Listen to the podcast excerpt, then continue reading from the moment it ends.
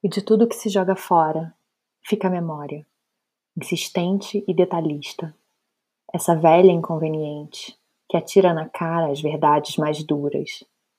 As lembranças, que surgem como sopro, recriam as cenas, os lugares, os assuntos, com a precisão das palavras e da textura da toalha da mesa.